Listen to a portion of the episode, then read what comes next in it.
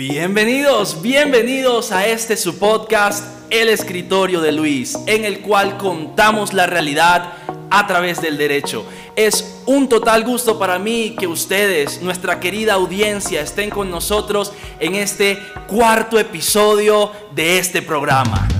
Llega un espacio para que aprendas esos derechos.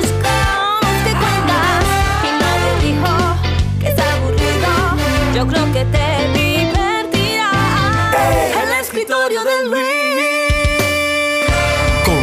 Sandoval. En este cuarto episodio estamos muy contentos, muy felices, porque tenemos la oportunidad de hablar de un tema muy, pero muy interesante para toda la ciudadanía y es derecho administrativo.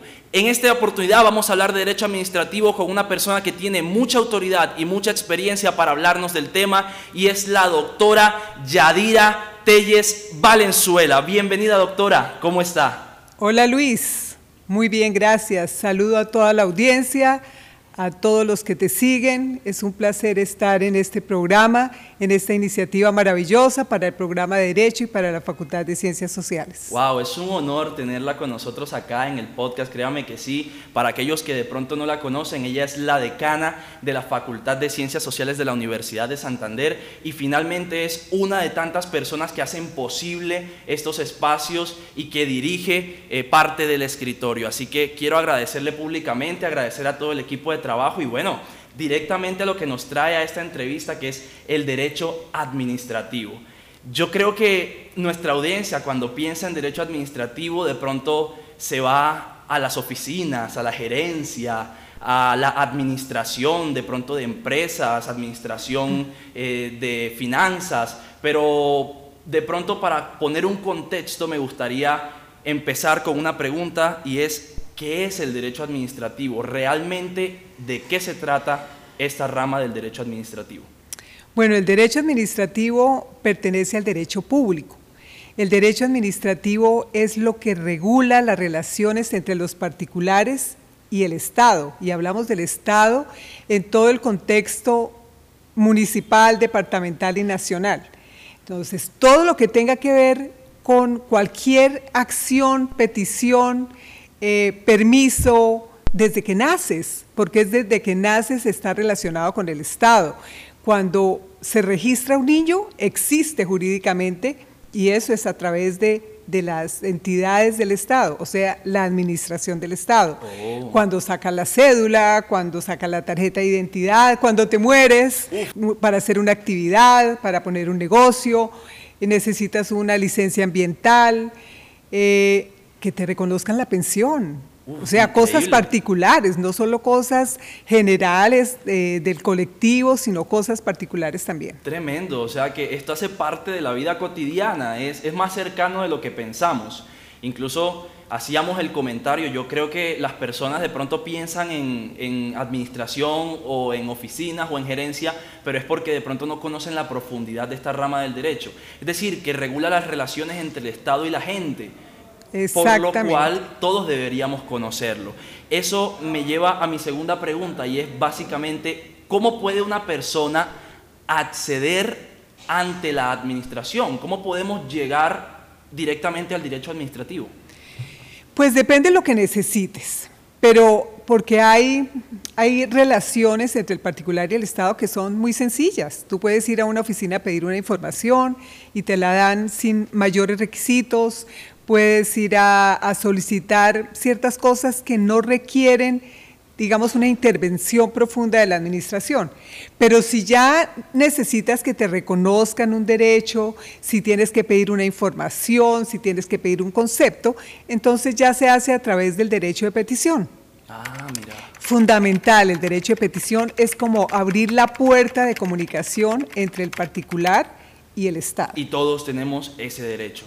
Todos tenemos ese derecho porque es un derecho fundamental, así lo estableció la Constitución Política. Oh, tremendo. Entonces, quiere decir que cualquier persona que desee acceder ante la administración tiene la facultad de interponer un derecho de petición, de solicitar, de pedir algo. Y entonces lo, que pida se le tiene que ser otorgado. No, depende si tienes o no el derecho. Mm, Pero, eh, pues lo intentas a través de, esa, de ese mecanismo, eh, que es realmente sencillo, no es muy complicado. Eh, y tienes que saber a dónde dirigirte. Depende la naturaleza de tu petición, si le corresponde al municipio, si estamos hablando de nuestro contexto, municipio de Bucaramanga, o al departamento de Santander, o si ya es de la nación o una entidad descentralizada. Ahí tenemos que recordar un poquitico lo que es la estructura del Estado para saber a quién dirigirnos. Ah, tremendo. Bueno, en este contexto entonces me gustaría preguntarle cómo se hace un derecho de petición, cómo se realiza. Puede ser verbal, puede ser escrito digamos que parte de lo que nos enseñó la pandemia es eso, que no necesariamente debe ser escrito. Tenemos todos ese chip de que si no tenemos el sello de recibido no vale. No, sí vale. Ahora podemos mandarlo por todos los canales digitales, podemos ir con un funcionario y que él nos, nos reciba nuestra petición o podemos llevarlo escrito. Si lo llevamos escrito, tiene que llevar unas, unas, digamos, unos requisitos muy sencillos. Muy mínimos. ¿A quién va dirigido? Ok quién lo escribe, quién peticiona, o sea, yo, claro. cuál es el objeto de la petición. Importantísimo que vaya con la identificación, con un correo para que te den respuesta o una dirección física para que te den la respuesta, porque eso sí encontramos en muchos derechos de petición. A la gente se le olvida decir a dónde le responde la entidad. Tremendo. Entonces hay que dejar eh, muy claramente, además del objeto, la dirección para que te respondan. Digamos, básicamente eso es, si tienes pruebas, por ejemplo, algunos documentos que anexar, pues así se agiliza la petición. Se anexan los documentos o le indicas a la entidad dónde están los documentos para que ellos puedan buscarlos si están en la misma entidad.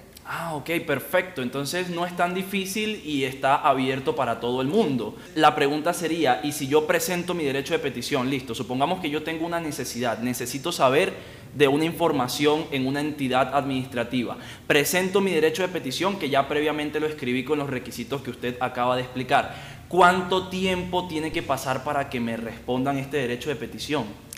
Hay, digamos, tres, cuatro, cuatro términos. El primer término, que es la regla general, que son 15 días para una petición 15 días cualquiera. Hábiles, Siempre que hablamos de días en administrativo son hábiles. O sea, no cuentan ni festivos, ni sábados, ni domingos. Exactamente. Cuando, eh, digamos, no se hace diferencia en la norma sobre los días, entonces serán hábiles y si no, serán calendario. Calendario, ok. Em, si es una petición normal, será de 15 días. Esa es la regla general.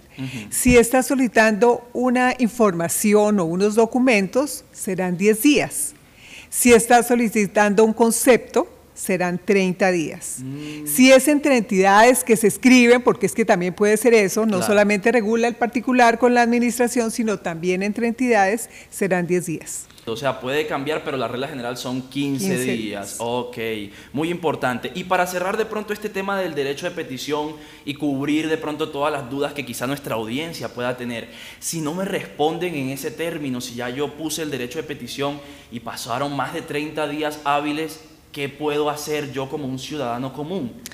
Sí, si no te respondieron dentro de esos 15 días, pues puedes iniciar una acción de tutela porque el derecho de petición es un derecho fundamental. Ah. Si, por ejemplo, pediste unos documentos o una información y no te la enviaron, entonces el mismo código trae, digamos, una especie de aprobación. La entidad no contestó, se entiende que te van a dar los documentos y dentro de los tres días siguientes, vencidos esos 10 días, esos 20 días, perdón, deben entregarte las copias. Ah, ok, o sea que si hubo silencio por parte de la administración, si no me avisaron, si no me notificaron nada, quiere decir que yo puedo... Petición de documentos o información. ¿no? Petición de documentos o información. Ok, muy interesante, doctora. Entonces, esto nos lleva a que los ciudadanos pueden llegar al derecho administrativo de manera muy sencilla Recuerdo que cuando hablábamos de la tutela, precisamente hablábamos de eso, que estos mecanismos son muy fáciles de realizar, son muy sencillos de hacer. Entonces, así es el derecho de petición.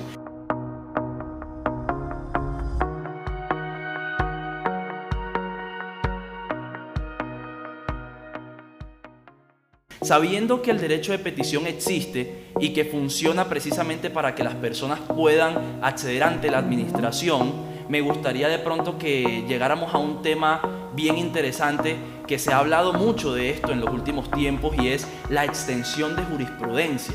Esto es algo que de pronto eh, es desconocido para muchas personas del común, pero qué herramienta tan útil para, para, la ciudadanía. Entonces, me gustaría preguntarle de qué se trata el mecanismo de extensión de jurisprudencia, cómo funciona esto. Mira que inicia con un derecho de petición también, mm. y es un derecho de petición especial. ¿Por qué? porque hay ciertos requisitos que cumplir para que pueda ser efectiva ese mecanismo de extensión de jurisprudencia.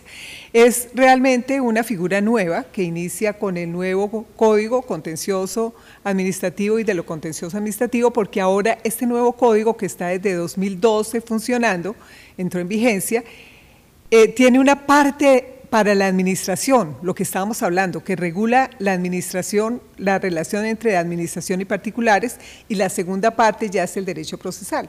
Entonces, oh. esa primera parte, si tú quieres que te extiendan una jurisprudencia, primero tienes que solicitar que sea respecto de una sentencia unificada. ¿Por quién? Por el Consejo de Estado, que es la alta corte que unifica todos esos criterios en torno a, diferentes eh, temas. Eh, por eso tenemos una jurisdicción especializada. Acuérdense que la jurisdicción ordinaria es todo lo demás. Penal, civil, familia, comercial, agrario. Aquí es todo lo que tenga que ver con el Estado. Todas las demandas contra el Estado en cualquier nivel. Exclusivamente. Exclusivamente. Para este tema. Solamente la jurisdicción. Entonces, que sea unificada. La sentencia unificada. ¿Qué más se tiene que eh, tener? Tienes que tiene que haber una identidad jurídica y fáctica respecto de los hechos que dieron lugar a esa unificación y lo que yo estoy pidiendo. O sea, que los hechos Segundo requisito. se parezcan. Es decir, que, sean parecidos o similares. Que lo que yo estoy viviendo lo haya vivido esa otra persona o se haya dado en ese otro se haya analizado en el caso de la sentencia de unificación. Ah, Entonces tiene que ser unos, una situación fáctica que son los hechos y que haya un soporte jurídico también similar para resolver esos hechos. Pero más importante aún, que se haya reconocido el derecho. Porque puede ser una sentencia de unificación, pero no prosperaron las pretensiones, no reconoció ningún derecho.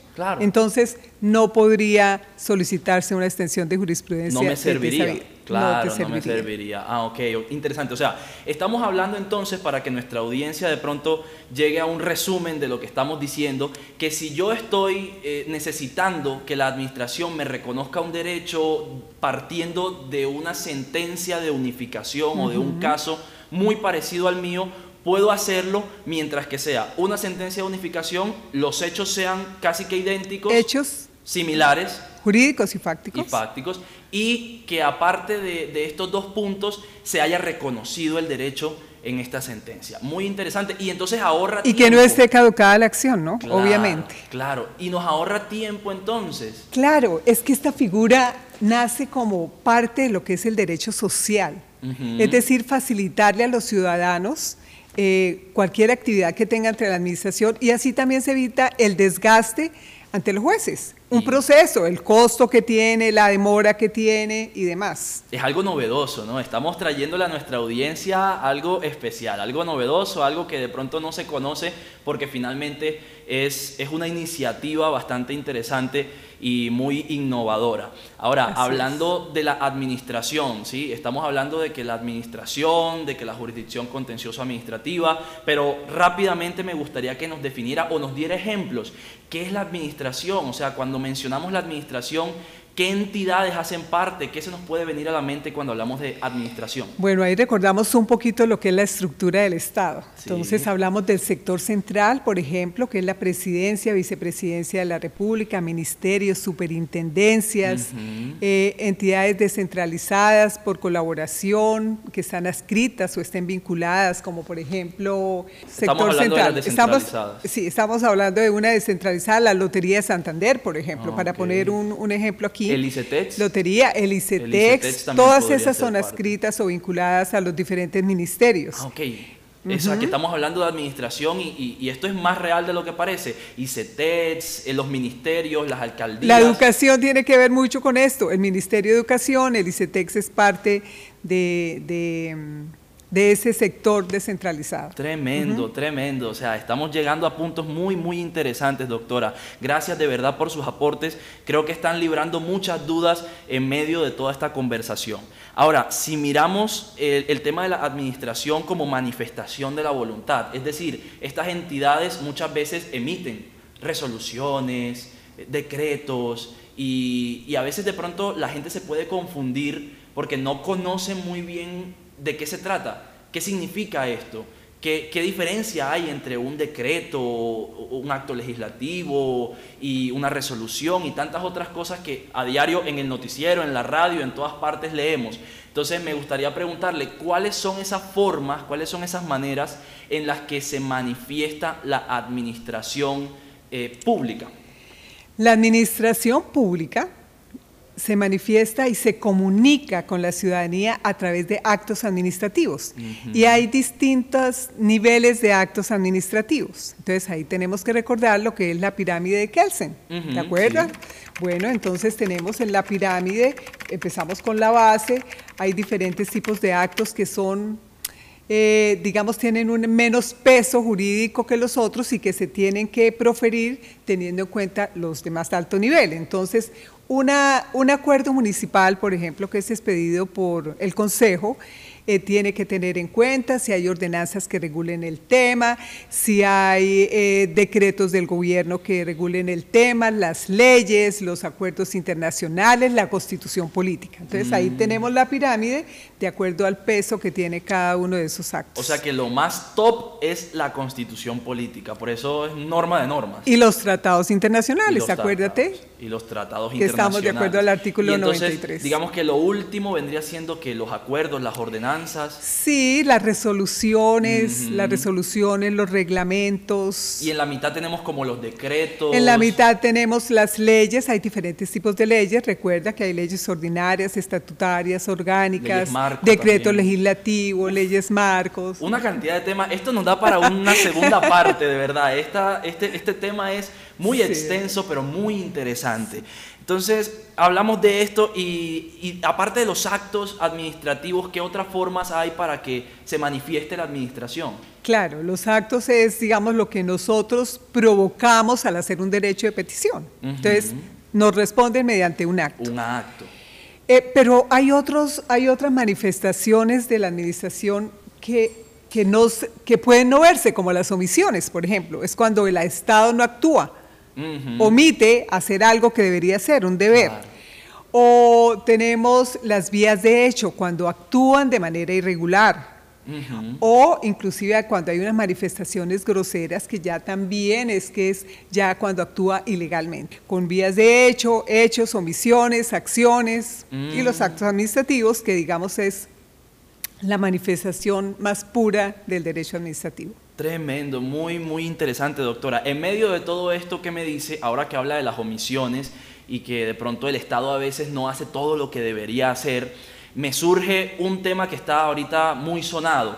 Y es que en, en Bucaramanga varios medios de comunicación han alertado acerca de una problemática en los ríos, en las aguas. ¿sí? Hablamos de que finalmente se están encontrando partículas de mercurio dentro de las aguas de Santander y esto está afectando a todo el departamento. Creo que leí a varios municipios. Sí, a varios municipios sí. que están siendo afectados y muchos medios de comunicación que están reportando y alertando sobre esto. Mm, sí, Entonces, correcto. me gustaría saber, ya que dijimos al inicio que el derecho administrativo es la forma en la que se regulan los conflictos entre el Estado y los particulares, pues esto es un conflicto que tienen los particulares con el Estado, porque finalmente se siente como si el Estado estuviera ajeno a estas problemáticas. Entonces, me gustaría preguntarle, ¿qué puede hacer la ciudadanía para que el Estado responda frente a esta obligación que tiene de preservar los recursos y la naturaleza?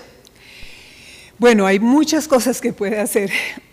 Por ejemplo, si vamos a ir de plano particular al general.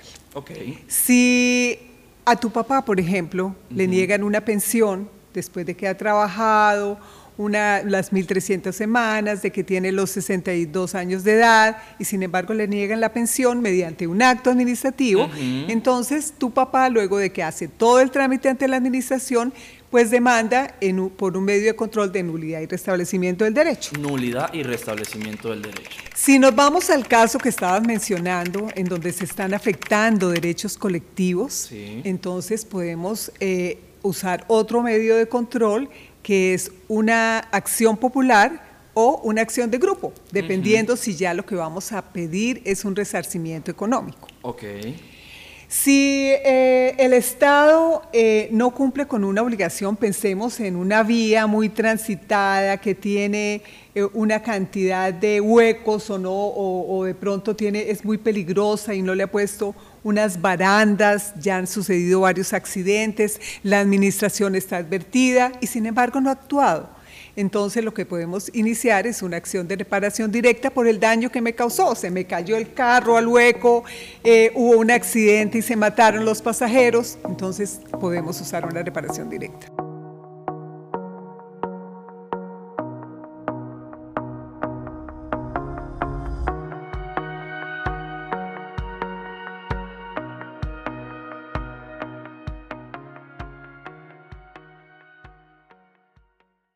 Eso suele suceder mucho, que nos vemos afectados en nuestros derechos por parte del Estado. Y esta era una de las preguntas que quería hacerle porque finalmente a veces el Estado afecta derechos o bienes, pero no responde por todo lo que afectó. Entonces me gustaría de pronto que nos explicara o nos profundizara en eso que estaba mencionando. ¿Qué pasa cuando de pronto yo me veo afectado por el Estado, ya sea en, en medio del conflicto armado, ya sea por las malas condiciones de las vías o por las malas condiciones de las infraestructuras o incluso personas, hablábamos en el segundo episodio sobre derecho penal con el doctor César Valencia, decíamos personas que han estado privadas de la libertad y en medio de su condena sufrieron daños irreversibles en su salud, ya sea salud psicológica, salud física. Entonces, ¿qué puede hacer una persona que ha visto que el Estado le ha dañado en sus derechos? Le ha afectado en su, en su persona, en sus bienes, en su patrimonio. ¿Qué se puede hacer para que el Estado pueda reparar esos daños? Ese medio de control se llama reparación directa. Okay. Y eso tiene un término de dos años de caducidad a partir de los hechos o de mm. cuando se conocen los hechos, porque a veces los hechos no son tan visibles, sino que o tienen unos efectos en el tiempo. O sea, pero se puede vencer. Entonces, dos años. Dos años. Sí, sí porque no se puede someter a un término intemporal, no puede haber intemporalidad en las acciones. Todo tiene, la caducidad, digamos, es un castigo por no haber ejercido ese derecho dentro de un tiempo.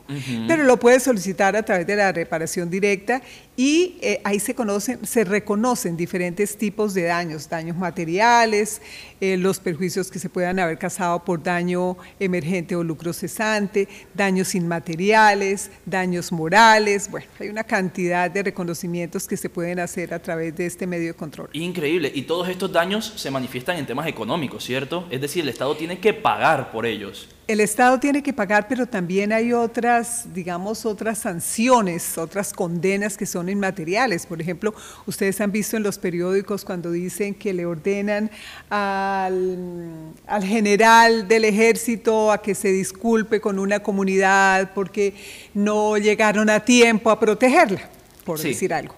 Hay otro tipo de sanciones, además de las económicas, digamos una sanción inmaterial. Eh, para, como un resarcimiento moral.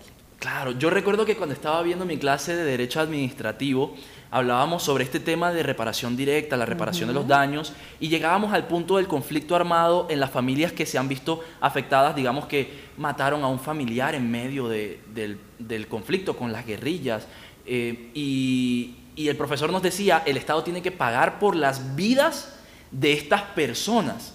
Esto me volaba la cabeza totalmente porque yo decía, la vida de una persona tiene precio para el Estado, tiene precio para el derecho administrativo y finalmente en la reparación directa se puede dar este tipo de situaciones. Me gustaría preguntarle, de pronto esta pregunta la tomo un poco por sorpresa, pero yo quisiera saber, ya que nuestra audiencia quizás se le despierte la curiosidad, ¿cuánto vale una vida para el Estado? ¿Cuánto, cuánto vale una vida?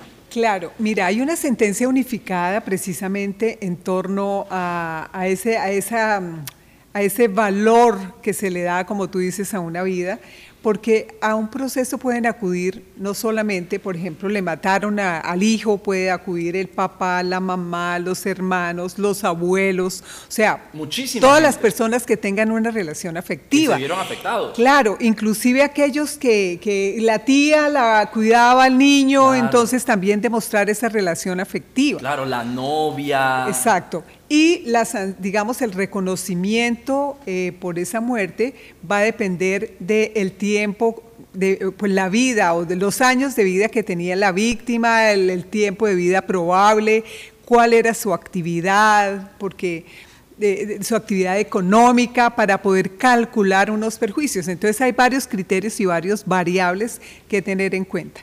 Y hay unas presunciones, de acuerdo ya para el daño moral, si son los padres, hermanos o los hijos, entonces serán 100 salarios mínimos mensuales legales vigentes. O sea, 100 morales, millones. Morales. Morales Sí, morales. De 100 acuerdo a como pesos. esté el, el, el- salario, mínimo. En este momento se Exactamente. encuentra en un millón de pesos, quiere decir que perjuicios morales pueden ser hasta 100, Hasta 100 millones. millones. Si es el papá, el hijo, el hermano. Solamente morales. Morales, O sea, solamente. hay otros daños que se pueden incluir. Exactamente. Digamos que incluso podemos meter tantos tipos de daños que una vida puede llegar a valer más de 300 millones.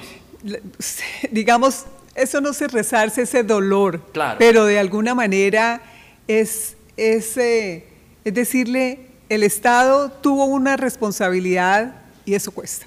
Tremendo, claro, así es, correcto doctora, me parece muy muy interesante lo que estamos hablando, de verdad que hay que tener una segunda parte de esto, lastimosamente el tiempo se nos Sí, está sí. acabando, se nos está agotando, pero quería hacerle de pronto una pregunta de cierre, porque estamos hablando de que todo esto es jurisdicción contenciosa administrativa, ya estamos hablando del el Consejo de Estado, estamos hablando del tribunal, ¿cierto? Entonces quisiera preguntarle, sabemos que el Consejo de Estado es una entidad que hace parte de el Estado. La rama judicial. Sí, y del, y del gobierno como tal, hace parte de todo lo que conocemos como el gobierno, digámoslo así. Y depende del salario público, depende de todo lo que es público, ¿cierto? O sea, depende del Estado. Del así. presupuesto de Del la nación. presupuesto de la nación. Entonces, si este, esta entidad regula los conflictos entre particulares y el Estado, o sea, esta es la entidad que va a decidir quién tiene la razón, el Estado o el particular. En ese orden de ideas me gustaría preguntarle, ¿cómo se puede garantizar la imparcialidad en estos conflictos si el que toma la decisión es una entidad que pertenece al Estado, al gobierno? ¿Cómo podemos garantizar o cómo podemos estar tranquilos y seguros de que la decisión va a ser imparcial y no va a estar orientada de pronto al beneficio del Estado? Luis, los jueces no pertenecen al gobierno como tal, sino al Estado. Recuerda que hay tres ramas del poder, la rama ejecutiva, legislativa y la judicial. La judicial mantiene independencia, no depende del nombramiento del ejecutivo, ni del presidente, ni del ministro. Los jueces acceden por concurso a sus, a sus juzgados, lo mismo los magistrados de tribunal.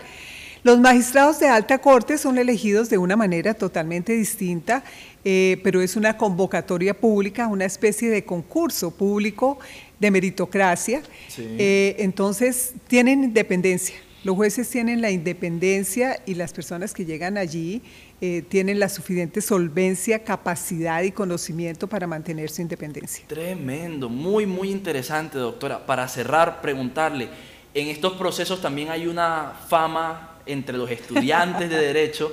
Hay muchos que dicen, yo no me especializo en derecho administrativo porque es muy lento. He escuchado realmente entre los pasillos de la universidad y finalmente eso es muy común que se escuche. La gente dice, el derecho administrativo da, da mucho dinero, pero es muy lento. Entonces quería preguntarle por qué, por qué se tiene esta fama, por qué se conoce como que los procesos ante la jurisdicción contenciosa administrativa son lentos. Hay un dicho popular que Ujú. dice que una vida, la vida de un litigante son dos procesos administrativos. Pero sí, sí, realmente hay procesos que son largos, no te lo voy a negar.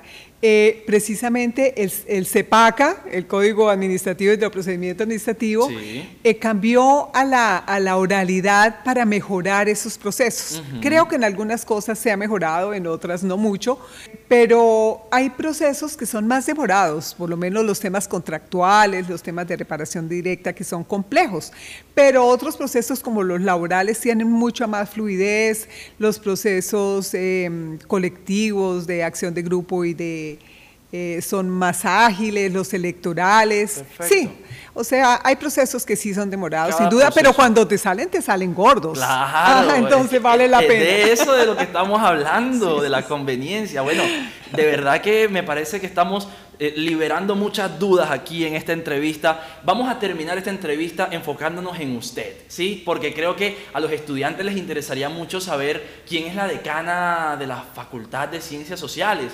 Entre nuestras conversaciones es importante denotar que usted eh, fue magistrada auxiliar del, del Consejo de Estado, es decir, usted estuvo en esa cúpula, en ese organismo que se encarga de tomar las decisiones, las propias decisiones. Usted fue, fue en ese momento la propia, ¿no? Me parece maravilloso. Aparte de esto, pues sé que tiene eh, un poco de, de afinidad por la academia debido a que se vinculó hace poco, si no estoy mal, en 2019 se vinculó a la Universidad de Santander y finalmente tiene todo un equipo de trabajo a su cargo, ¿no? Entonces vamos a terminar con unas preguntas de sí y no. Son preguntas muy rápidas en las que usted no tiene que explicar nada, simplemente tienes que decirnos sí o no. Bueno, ¿Listo? vamos. Ok, perfecto, vamos a ello. Primero, ¿tiene favoritos en su equipo de trabajo? Claro, Sí. sí, Uy, tremendo. Yo pensé que iba a decir no tengo no. que explicar, sí. No tiene que explicar. Segundo, ¿le ha gustado más la academia que ser servidora pública? Uy, eso es- sería un depende, ¿no hay depende? No, no hay depende. ¿Sí o no? Si tuviera Mm. que responder justo ahora, ¿sí o no? ¿Le ha En ese momento de mi vida, sí. En este momento de su vida le gusta más la academia que Sí. ser servidor. Ok, perfecto. Eh, ¿Practica algún deporte? Tenis. Oh, está, está. ¿Se esta nota? pregunta- sí, claro, está en la línea, está muy fit. Por último, ¿tiene hijos? Tres. Ah, maravilloso. ¿Y está lista para ser abuela? Felizmente, pero ruego y nada. Por último, ¿le gustó estar en el escritorio de Luis? Sí. Maravilloso, muy bien doctora. Muchísimas gracias de verdad por todos sus aportes. Creo que todo lo que hemos hablado es muy edificante para nuestra audiencia. Esperamos que podamos tener una nueva edición con la doctora Yadira Telles Valenzuela y que podamos conversar sobre muchos temas que son de interés general. A ustedes, a nuestra audiencia, muchísimas gracias por estar en este espacio conectados con nosotros, con el escritorio de Luis, un espacio tan pero tan interesante que finalmente estamos muy contentos de traer a ustedes cada emisión de este podcast jurídico, de este podcast que hemos disfrutado en cada grabación, en cada emisión. Eh, agradecimiento muy pero muy especial a la Universidad de Santander, que finalmente es la que apoya todos estos espacios para los estudiantes y para la comunidad, el público en general, a la UDES. Muchísimas gracias. Recuerden que pueden seguirnos y pueden contactarnos. Por acá abajito van a aparecer nuestros canales de contacto para que nos sigan, para que nos contacten, para que nos escriban. Y nosotros nos vemos en un próximo episodio. Esto fue... El escritorio de Luis. Con Luis Sandoval. Chao, chao, chao, chao, chao.